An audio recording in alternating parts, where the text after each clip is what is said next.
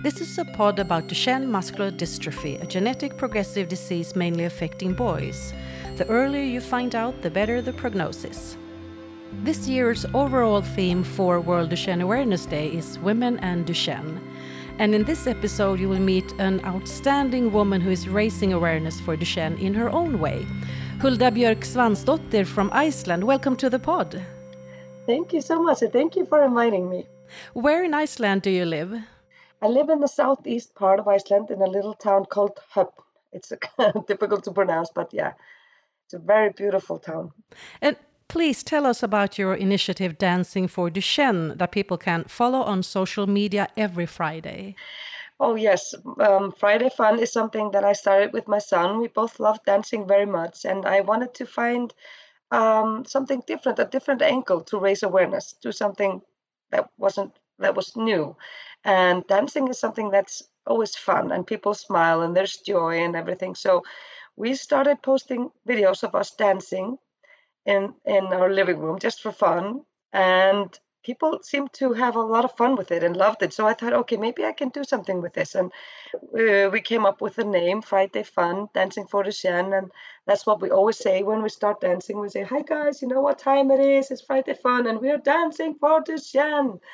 And it, it initially started with just the two of us dancing.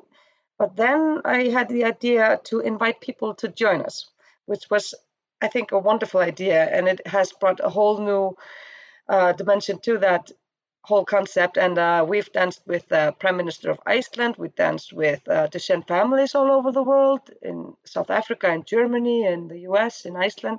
And it's been a wonderful, wonderful thing. And it's been growing so much. And every Friday, I think we, we have been dancing for almost three years now. I think we, we started in 2019 i think it's over 250 hours of dancing and uh, just, just it's so much fun and we just wanted to do it because you know just to, not to raise awareness only but also to just show people that you can have fun no matter what even if it's only for a few minutes and and smile a little bit and forget everything and uh, just to share that hope and joy with everyone um, along with raising awareness because we're always saying that word Duchenne and people might start to think what is this Duchenne that she's talking about?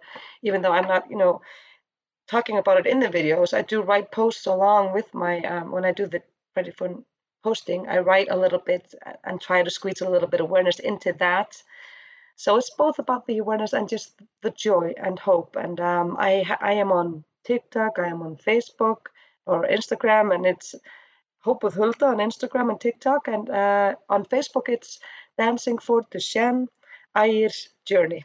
So everyone is welcome, and I'm I'm so happy and thankful for everyone who's watching us and, and sending us beautiful messages, encouraging us on, and, and thanking us for bringing some joy into the life. That's just amazing.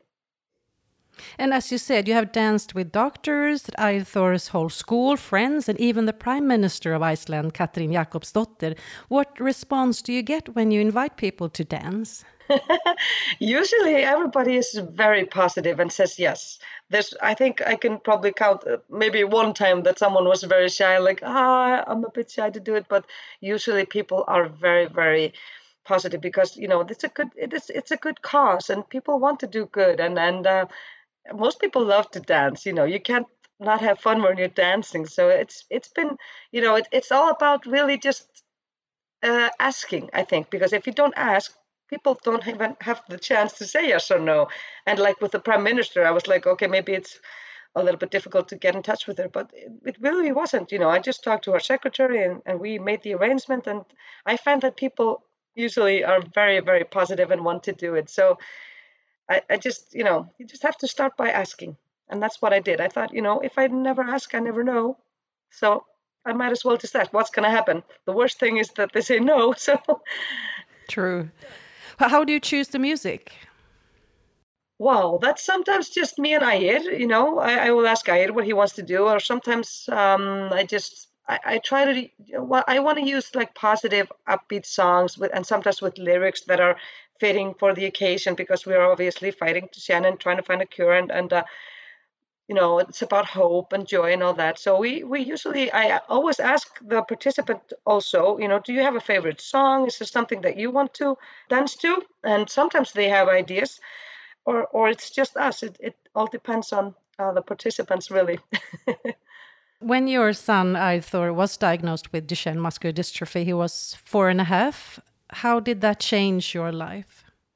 Well, it's just it completely changed it. Of course, uh, absolutely. I mean, I had lived just a very normal life. I had a healthy child for four years, and um, I had never heard the word Duchenne and I didn't know anything about it. And for some time, I wasn't even ready to hear about it or learn about it. I just blocked it out. It was just too much, I think, for me.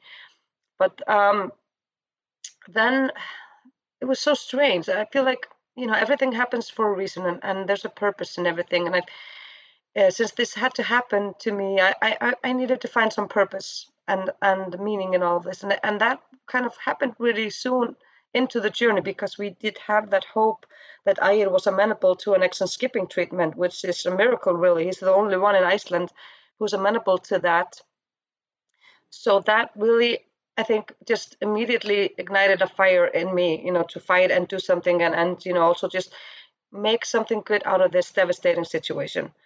And I think it's funny to say this, but I really feel like my whole life has been just a preparation for this really even you know me working as a kindergarten teacher getting all that experience from that you know and i learned so much from that and then me always been fascinated by english being able to communicate in english pretty easily and uh, and being outgoing and and um, you know just uh, daring to do this because it's not for everyone of course you know putting yourself out there like this um, so uh, pretty soon in the journey, I, I found this purpose, which has helped me so much. And and uh, you know, I went through a lot of grief. Of course, it was difficult, and um, I I started writing poetry a lot.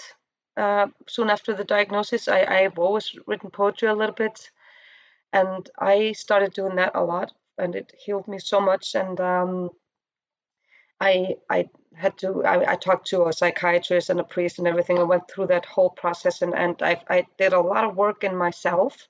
I quit my job. I took a sick leave as a kindergarten teacher and just to really, you know, get my feeding in all of this and just, you know, this whole new life that was now Duchenne life, you know, it, it's it's hard to um, come into the world of Duchenne. It really is. And um, I went through a very difficult time, of course, like we other Duchenne parents know what it's like.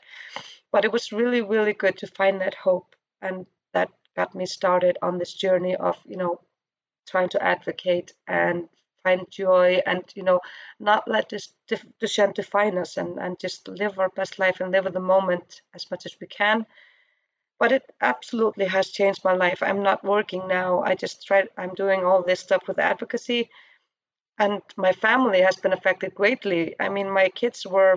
Um, I was I was uh, diagnosed when they were just going into their teens.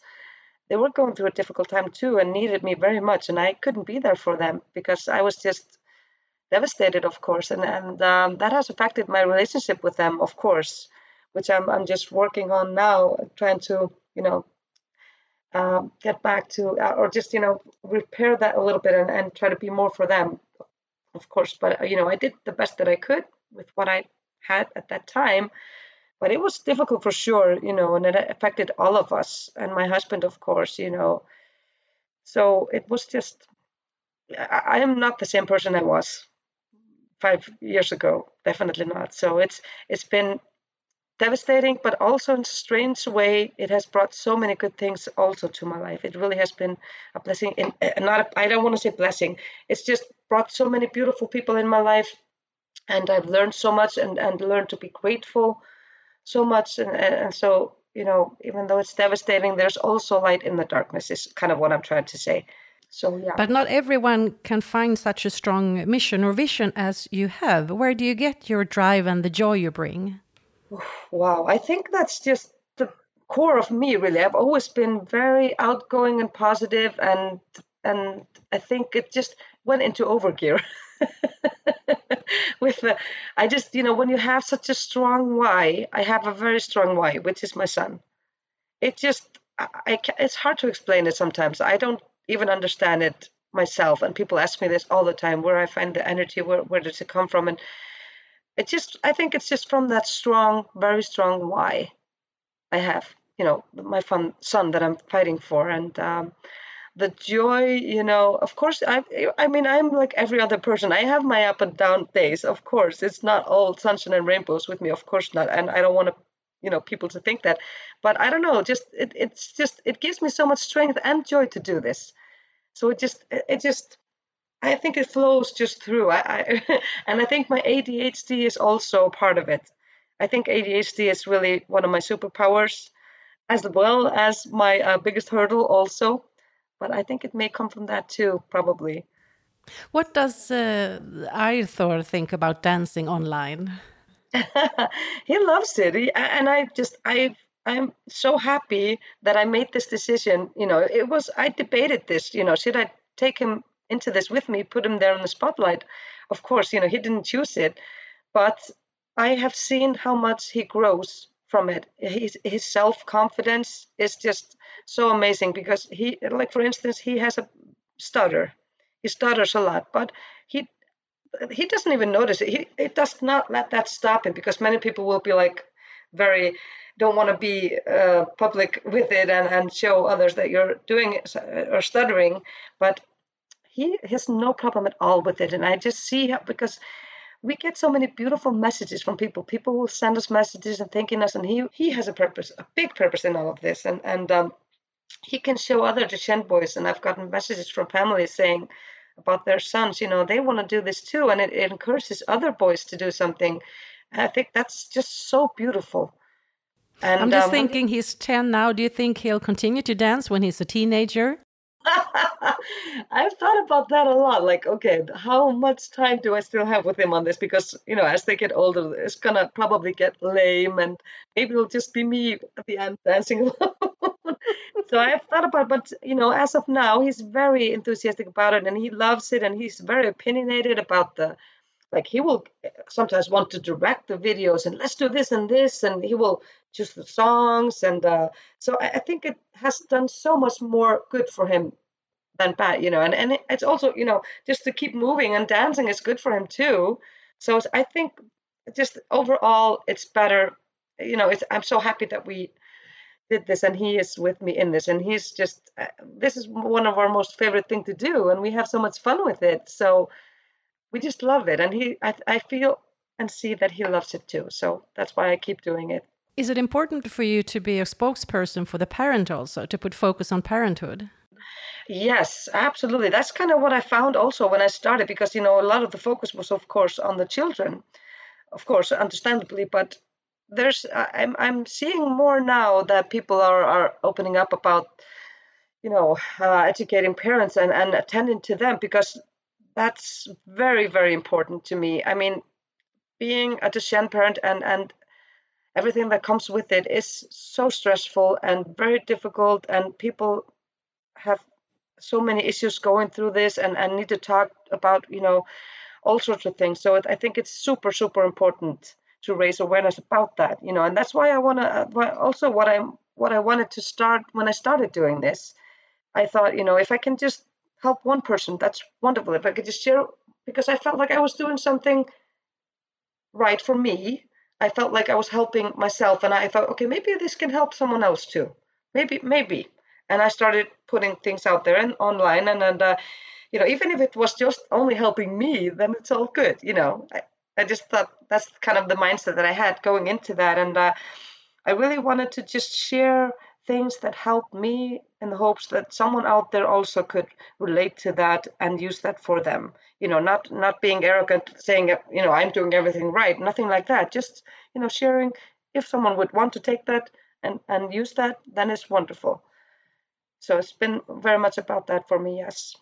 How do you see that people know more about Duchenne muscular dystrophy today compared to when you started dancing for Duchenne? Well, as I live in a small country of Iceland, I do see it here, especially. There's like uh, a lot more knowledge. I, have been very visible here in Iceland. I, I write blogs, weekly blogs on mbl.is, which is one of the big newspapers here and with the Friday Fun, and it's just gotten you know thousands of views. So I know that a lot more people here in Iceland know about it, and people will ask me, and sometimes where I'm when I'm going somewhere, people will stop me and, oh, you are you are the dancing for Duchenne. Oh, and then people will start asking me a little bit about it, and and people will even send me questions asking about it, both you know here in Iceland and then from other countries, people who are following me on social media. So I do see, uh, and just I see a lot more. You know, there's more views on my videos and all that. So uh, people are sharing it more, and I just as as it you know, you know as we think as it goes further, you know, people will just and just when you see that word, just you what is that? Like I talked about earlier, when people hear it, they may start to think, you know, what is that, and maybe Google it. So I don't really know the span, expand of it, but I I definitely see it here in Iceland at least, and hopefully abroad too. What's your next project or projects? so our movie, we, we are um, we did a documentary called A Rare Journey, where I traveled around Iceland in his little motorcycle, and uh, we, we met other uh, families with rare diseases, uh, children with rare diseases, and uh, and learned about their life a little bit, and of course we danced also. So um, I'm it's it's just in the final stages of editing and all that. We're hoping um, to be able to release it I don't want to say a date because we've had to, you know, we want we were already going to be putting it out, but COVID happened and all sorts of things, and then so we're it's in the final stages. I'm very very excited about that. It's going to be subtitled in English, and uh, we're going to um, send it all over the world in, in competitions, movie competitions, and all that. And I have, I think I have sometimes even too many ideas. I wanna, I wanna write a book just about my story too. Just you know, yeah, a lot of exciting things that I want to do in the future and keep going. And and I hope you know with the dancing, of course, you know, I want to, I want to go further with that. I want to dance with Oprah and Michelle Obama, and uh, just, you know, I have a lot of go worldwide. Yes, I would love to do that as long as Ægir wants to dance with me. Fascinating to hear about all the projects. And as you mentioned, you write poems. Can you read one for us? Oh yes, I think I would love to share my favorite poem which really summarizes my story. Even in your darkest hour, you can go from pain to power. Hope is what you need to find. Always keep it in your mind. That is one of my favorite poems, I think. Thank you so much. You're welcome. And you have become an expert on social media also. How do you plan your posts? When is a good time to post? And how often do you interact so you can keep your followers updated? I love that you say I'm an expert on social media because I absolutely think I'm no expert. I just go with the flow. Oh my goodness, I, I, I was because it's so easy to overthink it, and you know, there's so many things, the algorithm and all this stuff. You know, I got caught up in all of that so much. It, it drove me crazy for a little while because you know it's it's impossible really to, you know, who, who do you want to reach? If I want to reach the west coast in the U.S. or or the east, it's the time difference so I, I just, you know, I kind of tried to let go of all of that a little bit. But I do, I do, you know, plan it, of course, a little bit though. You know, I try to be. I think the the main thing is constant, being constant. Really, you know, just being, you know, because you know, to the Thursday talk, that's always on Thursdays, and then the Friday fun, Monday motivation, you know, and Sunday fun day. So I try to create a little bit of kind of fun thing, you know, a little quirky names on it so people would kind of know it and and you know kind of uh, people are sometimes and remember it. Yeah so like with the friday fun people are saying to me you know every time we wait for the friday fun every week. We're so excited. And i try to just think it like that and in regards to the time uh, when i post um, that's been very much a headache for me you know what's the right time to get the most engagement? So i, I just try to um, you know posted. So it's kind of like in the morning for people when people are waking up like in the us for instance when people are kind of waking up and I was so happy. I went to the conference in the US recently, the PPMD conference, and there was actually a person that came up to me. Oh, I love how I always wake up in the morning and I just go get my coffee, and then the first thing I see is you dancing. So that was like, yes, victory. See, you are an expert. I, I would not say that at all, but I just try to do my best and have uh, not to overthink it too much, but just being constant and also not be afraid of, you know, because uh, you know when you've built something like i feel i have built something you know a little community around this and uh, you want to be there for everybody and, and it, it kind of gets it can get to the point that it's like a pressure for you you know that it's like oh, i have to do and you and you're kind of feeling like you need a little time off. You have to let go of you know being afraid of you know people will lose you and not come back to that and all that.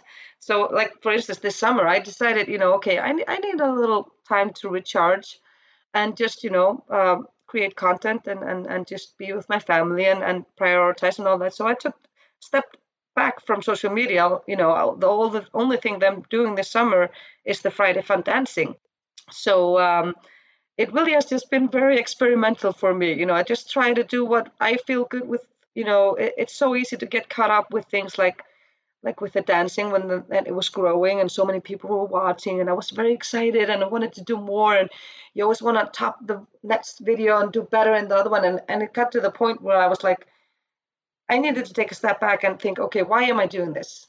what what what's the reason why I'm doing this? And and it just got back to me and I dancing, having fun, and we we really just had to. I went back to that, and I was so happy I was able to let go of it because you can can get caught up in social media very much, and and it can swallow you also. You just have to remember your why, why you're doing all of that, and your passion, and just you know trust. You know what I, I'm a firm believer of.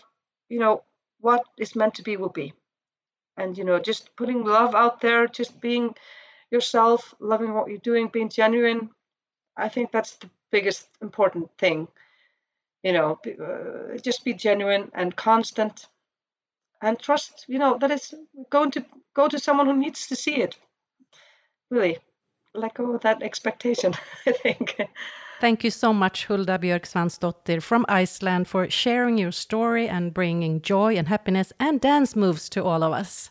And say hi to Ægir. You're so welcome, and thank you so much. I, I enjoyed this conversation very much. Thank you so much.